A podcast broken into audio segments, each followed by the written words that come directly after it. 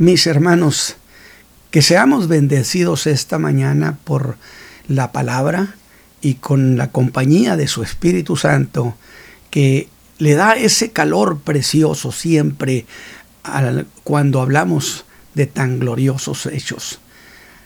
Gracias entonces a todos ustedes hermanos y yo les había comentado en el mensaje anterior que tenía la intención de hablar sobre ese suceso que es tan amado por el pueblo de Dios, como es el momento cuando el Señor Jesús se transfiguró, cosa que presenciaron tres de sus apóstoles. Los otros nueve se habían quedado en una aldea.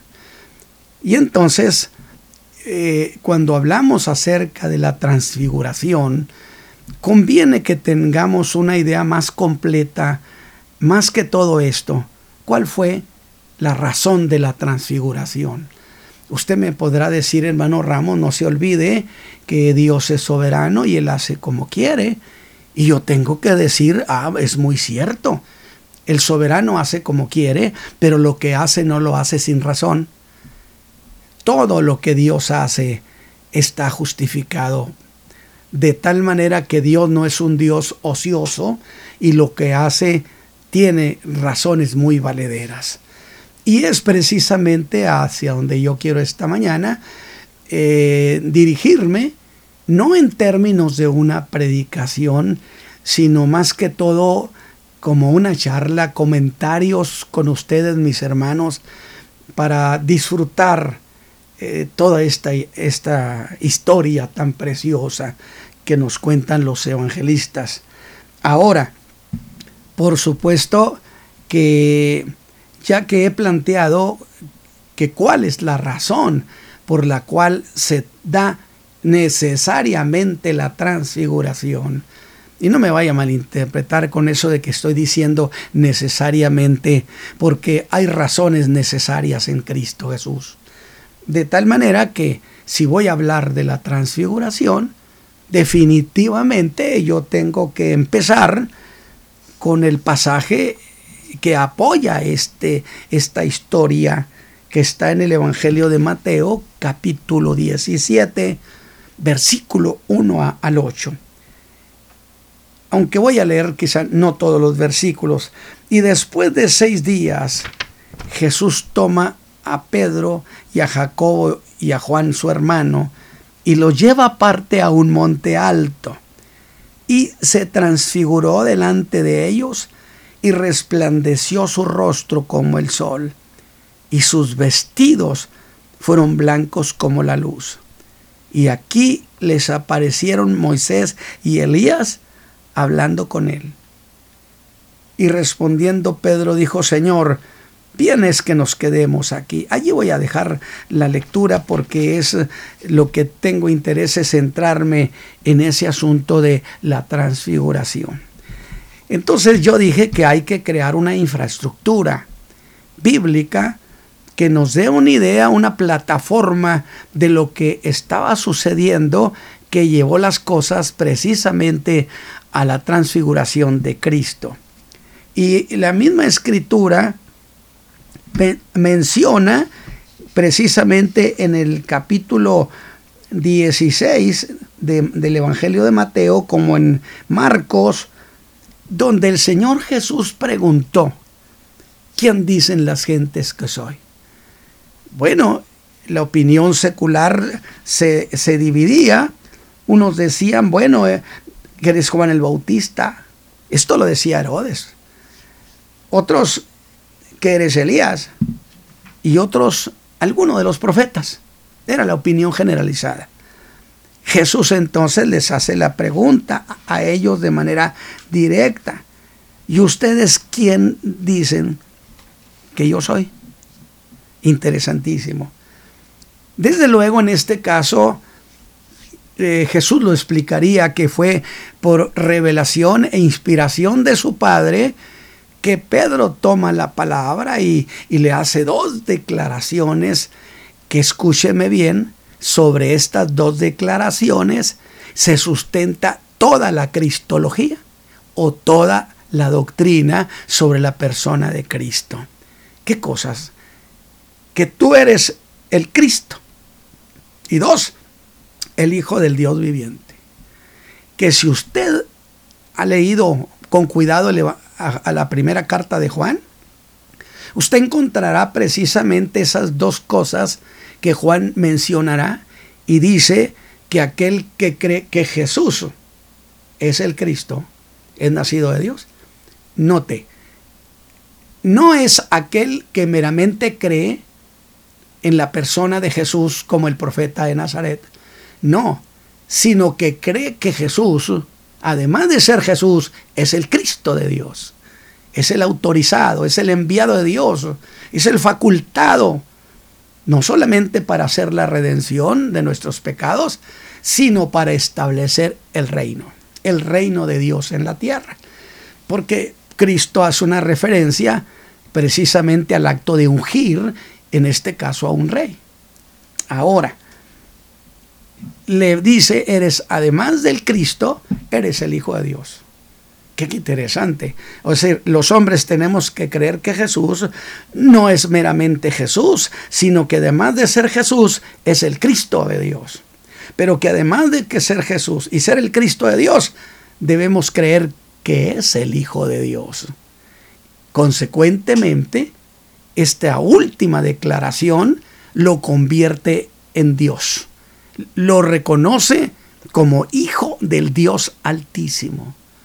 Es decir, reconoce su humanidad, reconoce su, su, promesa de establecer un reino, de reinar en la tierra, pero es Dios reinando en la tierra. Bueno, hasta allí tenemos esa idea. Pero entonces, pero entonces, cuando ellos han contestado esa pregunta, el Señor Jesús les hace una, les da una orden, porque es una orden. Dice el versículo 20 del capítulo 16 de Mateo, entonces mandó a sus discípulos que a nadie dijesen que Él era Jesús el Cristo. Espéreme tantito les está ordenando que se suspenda la predicación del Evangelio del reino de los cielos. Eso es lo que está haciendo. Juan el precursor recientemente había sido ejecutado. Y entonces Jesús, al no haber precursor, es una demostración que el reino de los cielos había sido rechazado. Por consecuencia, cancelaban el mensaje del Evangelio del reino de los cielos, que no es lo mismo que el Evangelio de la gracia.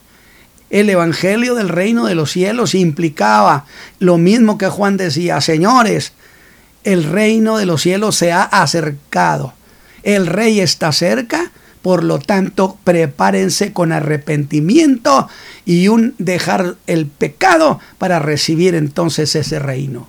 Ese es el Evangelio del reino de los cielos.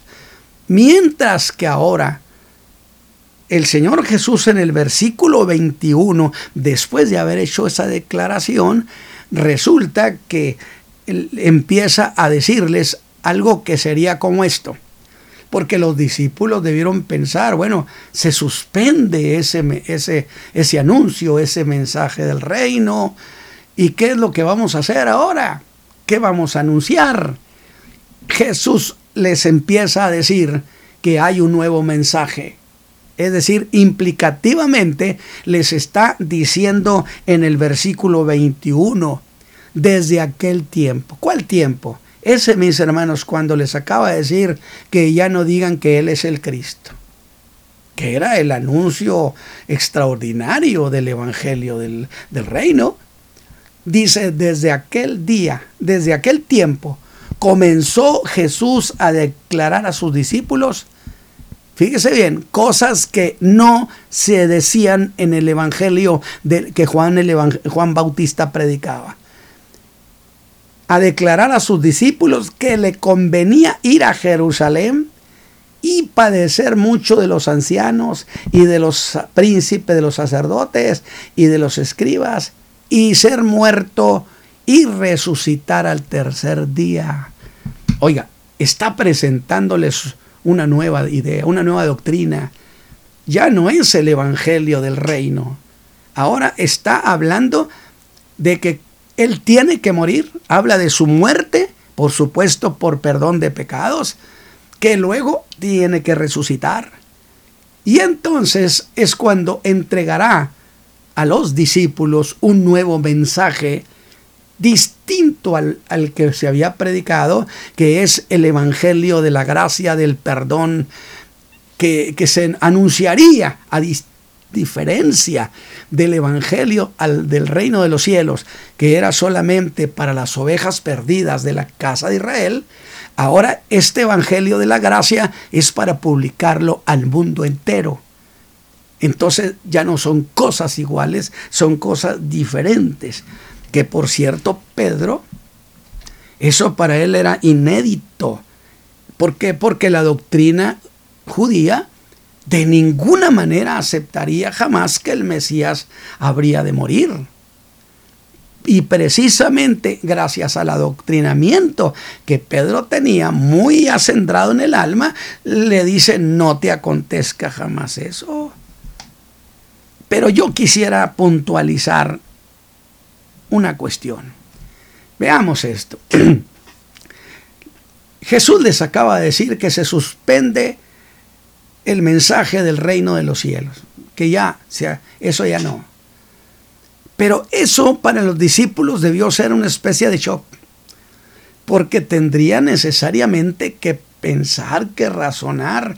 Bueno, nosotros hemos dejado todo, le hemos seguido precisamente porque por ser participantes del momento en que se establezca este reino. Ahora resulta que suspende todo eso, entonces ya no se va a instalar el reino. ¿Qué va a pasar? ¿Se ha cancelado? Y precisamente la transfiguración sería la manera de responderle a esas dudas a los discípulos. ¿Qué pasa entonces con el reino de los cielos? Con el reino que se ha de establecer. ¿Ya se ha cancelado? ¿Qué ha pasado? El reino de los cielos les explicaría, por supuesto, el Señor Jesús, no se ha cancelado. Ese reino se tiene que establecer. Solo se pospuso. En ese paréntesis glorioso donde se anunciaría, pero tendría que ser un anuncio de la gracia basado en que Cristo hubiera muerto por el mundo entero, para que el mensaje del Evangelio de la gracia tuviera razón de ser y sentido al mundo gentil, al el mundo judío, a todo el mundo, definitivamente. Y entonces los discípulos, por supuesto, que ellos tenían la idea de que Cristo volvería, que Cristo instalaría su reino. Y es entonces cuando el Señor Jesús los introduce a una nueva cuestión. Ese es lo que le dice en el Evangelio de Mateo capítulo 16, versículo 27 y 28.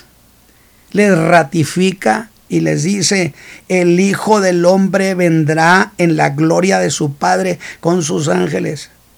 Y entonces pagará a cada uno conforme a sus obras. y luego les hace un anuncio que no hay que confundirlo con aquel que le dio, le dio a Juan, por así decirlo, de que no iba a morir aunque nunca le dijo que no iba a morir, sino que propiamente no iba a morir e iba a ver la venida del Hijo del Hombre como lo hizo en el libro del Apocalipsis. Pero en este caso no se trata de uno, en este caso se trata de varios. Porque dice, de cierto os digo, hay algunos de los que están aquí, de estos doce, que no gustarán la muerte hasta que hayan visto al Hijo del Hombre viniendo en su reino. ¿Qué le parece? Es decir, está contestando a las dudas de los hermanos. Y estoy diciendo esto porque la transfiguración tiene una justificante. Y e insisto, no vaya usted a pensar, hermano Ramos, Dios puede hacer como quiere porque eso es irrebatible, indiscutible. Él es el Señor, Él es el soberano. Pero los hechos de Dios no son cosas que se hagan al arbitrio del capricho. Dios siempre hace las cosas de manera justificada, aún sus obras soberanas. No se le olvide eso, porque son cuestiones de doctrina muy importantes. Y entonces les anuncia aquí que va a haber varios que no van a morir hasta que hayan visto al Hijo del Hombre viniendo en su reino. ¿En cuál reino? En ese que estás pensando Pedro, Juan y Santiago, que si ya se canceló, que si ya no se va a instalar. Es garantía que eso se va a instalar y algunos de los que están aquí les va a tocar ver ese momento cuando el Hijo del Hombre descienda de los cielos a instalar su reino en la tierra. Va conmigo, mi hermano. Y es entonces cuando justifica eso. Y dice el Evangelio de Mateo capítulo 17 del verso 1 en adelante.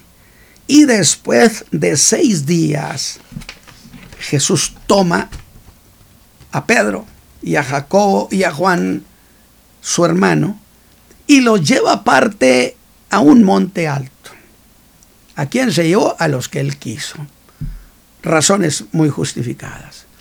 Y estando allá en esa montaña, de repente se transfiguró delante de ellos y resplandeció su rostro como el sol y sus vestidos se hicieron blancos como la luz. ese primer suceso. Y dice Lucas, entre tanto que oraba, la apariencia de su rostro se hizo otra, su vestido blanco y resplandeciente. Ahora déjeme entonces decirlo de esta manera. Los discípulos están presenciando algo único, jamás, jamás imaginado, jamás visto. Ellos habían visto al Señor Jesús así en su cuerpo, en su carne, pero esta ocasión en realidad lo que estaba sucediendo era que ellos estaban viendo quién estaba en aquel tabernáculo que era su cuerpo, que era Dios mismo. Por eso equivale precisamente a abrir el velo de su carne y los hermanos vieron lo que estaba dentro de aquel hombre llamado Jesús. De tal manera que era un reconocimiento a su deidad. Esa es una de las cosas que, sucedieron. Y de repente tenemos el segundo caso. Le aparecieron Moisés y Elías hablando con él. Moisés y Elías. ¿Por qué Moisés y Elías? Bueno, siempre se ha reconocido que, que representan la ley y los profetas. Moisés representa la ley, Elías representa a los profetas. Y estos dos testigos de calidad que, cumple, que cumplen precisamente eh, ese principio que el testimonio de dos es verdadero. De tal manera que estos dos empiezan a hablar con Jesús en presencia de los hermanos, porque dice que se apareció delante de ellos. Y ellos escucharon aquella charla donde hablaban dice, de la salida del Señor Jesús, de su salida, la cual se había de cumplir en Jerusalén. ¿Qué cosa era eso de su salida? Evidentemente, hermanos, déjeme decirlo, si, lo tomamos en, en, los términos en que cuando Jesús llega entre los hombres, se le llama hacer entrada, ¿o no dice la escritura que hizo su entrada entre los hombres? Cuando Él aparece entre nosotros, cuando el verbo se hizo carne, cuando nace aquel niño en, en Belén, el niño que era Dios por supuesto, entonces está haciendo su entrada entre los hombres. Es decir, no olvide que el Dios eterno no estaba sujeto a lo que era temporal. De tal manera que cuando el verbo se hace carne y nace ese hombre llamado Jesús, ese niño llamado Jesús, este propiamente no entra en lo eterno, sino se mete en lo temporal. Y a mí me gusta mucho decir esto, mis hermanos. Es decir, el Dios eterno, infinito, un día decidió meterse entre nuestro tiempo, en lo limitado, en lo temporal. ¿Sabe para qué? Para sacarnos un día de aquí, para llevarnos a lo eterno. Gloria a su nombre. Eso es maravilloso. No me diga que usted no disfruta. Yo sí disfruto mucho esto. Por eso he querido hacerlo a manera de, charla, de conversación, de comentario, no tanto de predicación. Pero entonces, si cuando Él nace, hace su entrada entre los hombres, cuando Él se va al cielo, hace su salida, es una cosa sobre la otra. Entonces, cuando habla de su salida, ciertamente, los comentaristas muy avesados, bueno, explican que se trataba precisamente de, su muerte, cosa muy cierta. Pero el término salida no implica necesariamente que está hablando de eso en particular o en, de manera en exclusiva, sino que es necesario que vaya a Jerusalén. Allí habría de morir, allí habría de resucitar, y de allí, del monte de las olivas, habría de regresar a su padre. Habría de hacer su salida. Alabado sea Dios. Es precioso. Que por cierto debo decir que, que el Señor Jesús no se fue. Se lo llevaron. No, no ascendió, lo ascendieron, lo subieron. ¿Quién? El Espíritu Santo que se encargaba de él, él fue el Espíritu Santo el que lo resucitó, aunque Jesús se podía resucitar solo. Lo había dicho que él podía hacer eso, pero no dijo que lo iba a hacer. El Espíritu Santo se había encargado de su ministerio y el Espíritu Santo, el Espíritu de Dios, dijo Pablo, que levantó a Jesús de los muertos. De tal manera entonces que ese levantarlo de parte del Espíritu Santo hará también con los creyentes. Porque no existe un solo hombre que se resucite solo. Y si Jesús si hubiera resucitado solo, cosa que sí podía, ya no se parecería tanto a nosotros, porque no hay un solo hombre que pueda hacer eso. Pero entonces Él esperó que el Espíritu lo levantara, como nosotros y los hermanos que han muerto, por el Espíritu de Dios que mora, levantará a los creyentes. El Espíritu que levantó a Jesús de los muertos mora en vosotros, vivificará también vuestros cuerpos mortales. Pero así también el Señor Jesús, en el monte de las olivas, Él es levantado. Él podía irse al cielo, Él podía ir. Pero no lo, no lo habría de hacer porque sería una contradicción con aquel principio establecido en la carta a los hebreos de que debía parecerse en todo a sus hermanos. Se tenía que parecer a nosotros. Y no hay un solo hombre que pueda subir solo al cielo. Por eso fue ascendido, lo levantó el Espíritu de Dios para entregarlo victorioso a su Padre. Maravilloso, maravilloso día. Pero también entonces el Espíritu de Dios será el que nos levante a nosotros cuando venga por la iglesia y se dé la primera resurrección. Hasta allí tenemos entonces el segundo caso. Y creo que en realidad casi siempre hasta allí se llega. Y, podríamos decir, podríamos decir nosotros, bueno, creo que en esa historia de la transfiguración, pues fue todo lo que sucedió. Sin embargo, yo quiero afirmar una cosa. Hubo un tercer suceso allí, que a veces no le damos importancia, pero que lo menciona Pedro en su segunda carta, en el capítulo 1, versículo 16 al 18. Es decir, lo otro que sucedió no lo mencionan los evangelistas, lo menciona Pedro en su carta. Mire lo que dice. ¿Por qué razón?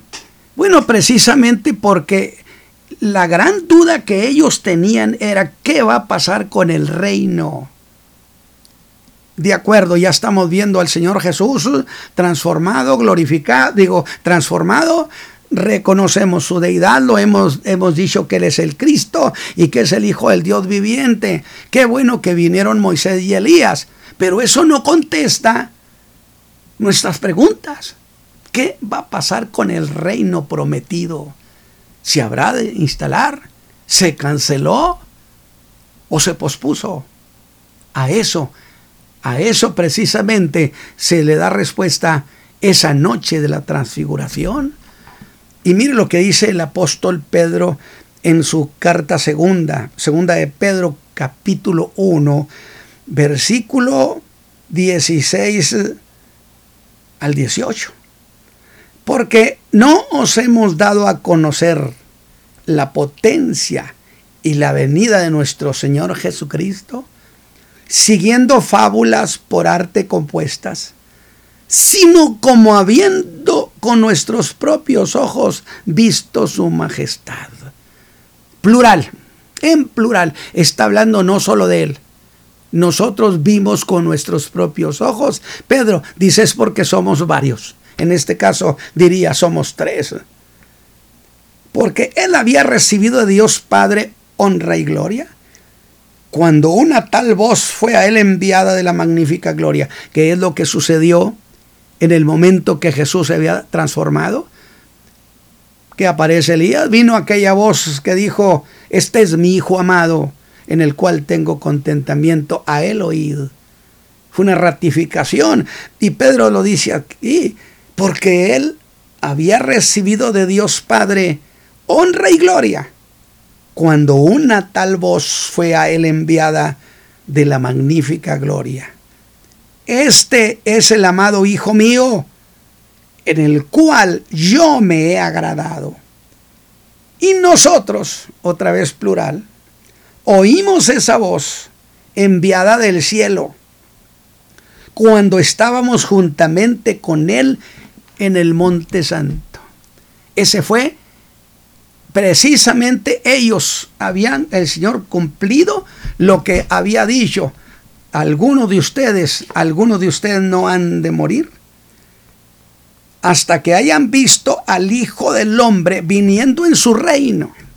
Esa noche, ante tan extraordinaria manifestación, los tres, Pedro, Juan y Santiago, maravillados. Yo no puedo decirle si el Señor los llevó al futuro o si en un eterno presente los hizo ver. Pero podemos pensar para no complicarnos demasiado las cosas. Pensemos que el Señor Jesús los llevó al futuro. Aunque para Dios no existe ni pasado, ni presente, ni futuro. Pero para Pedro, Juan y Santiago sí. Y para mí también y para usted también. Nosotros estamos dentro de esa limitación de tiempo y espacio. Entonces, Puede ser que el Señor Jesús los haya trasladado a ese tiempo o sencillamente les hizo ver lo que iba a suceder en un momento dado. Y ellos presenciaron el momento, dice Pedro, nosotros vimos su majestad. Cuando Él viene en su reino. Vimos al Hijo del Hombre descendiendo en el momento en que Él viene para establecer el reino de los cielos. Bendito sea Dios que es fiel, dirían que no canceló ese reino, entonces nos vamos llenos de gozo, felicidad, porque ha contestado a esa inquietud que nos tenía a nosotros alarmados. De tal manera que esta fue una excelente noticia el reino de los cielos. Y eso establece luego la doctrina de la segunda venida de Cristo, que no es la venida por la iglesia. Vendrá el Señor con sus santos millares. Establecerá su reino de nuevo, en la, establecerá su reino en la tierra. Y a mí me emociona mucho este detalle porque, porque yo lo quiero entender así quizá entonces. El, Dios, el Padre, ha tenido un viejo anhelo desde la eternidad, desde que diseñó toda la creación. Y uno de ellos era crear un mundo y crear al hombre, a la raza humana, establecerlos allí.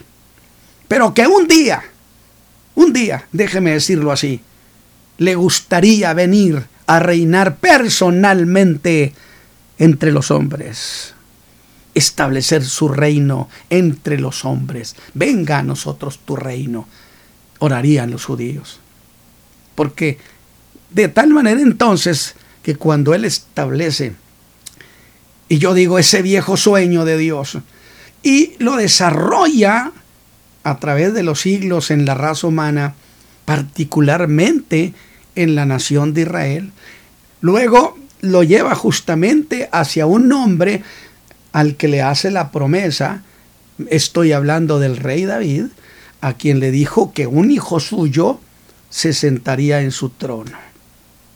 Por consecuencia, la segunda venida de Cristo, miren, hubo dos venidas. La primera fue para redimir y cumplirle a Abraham la promesa de bendecir a las familias de la tierra. La segunda tiene que ver exclusivamente con establecer el reino que su padre quería y establecerlo allí en Jerusalén, la capital del reino de Dios. Lo que es el arrebatamiento de la iglesia no lo consideramos la venida de Cristo a la tierra, porque Jesús viene a los aires y ahí recoge a su iglesia en los aires. No me vaya a decir usted, oiga, pero los aires también son parte de la tierra. Sí, pero cuando el Señor Jesús vino entre los hombres, no se quedó en los aires, vivió entre nosotros. Se hizo vecino de Nazaret por 30 años. Esa es una gran cosa. Dios viviendo, Dios siendo vecino de la siguiente cuadra. ¿No le parece maravilloso? A mí me parece extraordinario. De tal manera entonces que cuando Cristo viene en su segunda venida, la razón no es la iglesia, la razón es Israel. Y la razón fundamental es precisamente porque todo esto sucede al final de la gran tribulación, como muchos de mis hermanos conocedores de la profecía lo pueden ratificar. Es decir, cuando llega la guerra de Armagedón, es cuando se cierran los tres años y medio de tribulación, pero que son parte de la semana 70, la última semana profética que el ángel Gabriel le dio a Daniel. Y le dijo, mira, Daniel, 70 semanas están determinadas sobre tu pueblo y tu santa ciudad. A ver, déjeme entonces aterrizar esa idea. A ver, era como decirle, Daniel, todo lo que suceda dentro de las 70 semanas no tiene nada que ver con nadie más que con Israel y con la ciudad de Jerusalén. Y yo le digo al ángel, gracias por la aclaración, porque así podemos decir a medio mundo, no se inviten a una fiesta que no es la de ustedes. Todos esos sucesos de la semana de la gran tribulación están dentro de la semana 70. Consecuentemente es un asunto que le incumbe solo a Israel. Y cuando Cristo viene en su segunda venida, Él viene precisamente para cumplir esa promesa que hizo a David. En primera instancia. Fíjese bien lo que estoy diciendo. En primera instancia podemos decir, viene a cumplirle a David pero entonces también diríamos, la primera vez vino a cumplirle a Abraham. Bueno, Abraham y David fueron dos cuestiones circunstanciales. Cuando vino a redimir al hombre, vino a cumplir un viejo anhelo también de Dios, que sabía que el hombre se iba a apartar de él. Pero Dios jamás tuvo la mínima idea de mandarnos al bote de la basura sino siempre tenía diseñado el plan de enviar a alguien para que hiciera la redención, que nos rescatara. De tal manera que Cristo ciertamente cumplió en Abraham esa promesa, pero a primera instancia, mejor dicho, está cumpliéndole a su padre el anhelo que él tenía de rescatar a la raza humana. Alabado sea Dios. No se le olvide que el iniciador de todo es Dios con todo lo honroso que es David y que es Abraham y que es Moisés y medio mundo, Dios es el que inicia todas las cosas. Escrito está. La iniciativa es suya. Por consecuencia, ahora que viene a establecer su reino, viene a cumplir ciertamente a David la promesa, pero más que todo, fíjese bien, viene a cumplirle a su padre su viejo anhelo de establecer su reino entre los hombres. De tal manera, de tal manera que al reinar Cristo en la tierra, es Dios hecho hombre, es Dios reinando y gobernando la tierra. Dios gobernando la tierra, cosa que el diablo no puede hacer, mis hermanos. ¿Sabe por qué? Pues porque él no puede, eh, él no puede engendrarse, él no puede hacerse hombre, él no puede antropomorfizar. Por eso no le queda al diablo más recurso que buscar un prestanombre, que es el anticristo, mientras que Dios envía a su propio Hijo a reinar en la tierra. No me diga que no le gusta esta idea que está implícita en todo lo que era esta manifestación. Dice Pedro, nosotros lo vimos con nuestros propios ojos. ¿Quién es Pedro, Juan y Santiago? Nosotros tres lo vimos. Pero ¿sabe qué? Me, me, fascina también esta otra idea y con esto estoy terminando los comentarios. Esta otra idea. En el sentido de que Pablo explica que llegará un día cuando el Señor Jesús, 1 Corintios 15, que le entregará el reino a su Padre. Déjeme decirlo de esta manera, toléremelo, que llegue para decirle, Padre, te hago entrega del reino que tanto había soñado y que habías querido. Te lo entrego, Padre. Lo conquisté para ti. El Padre diría, mi hijo siempre me complace. Que Dios me los bendiga, mis hermanos, y que estos comentarios, comentarios, le produzcan a usted apertura de entendimiento. Porque mire, esto que estoy diciendo es solamente, ahora sí como se dice, la punta del iceberg. Pero está lleno de contenido que Lástima que no tengamos un medio donde podamos interconectarnos o que pudiéramos este, intercambiar opiniones, que sería maravilloso, porque estas cosas son muy valederas. Y lógrenlas para bendición de su alma.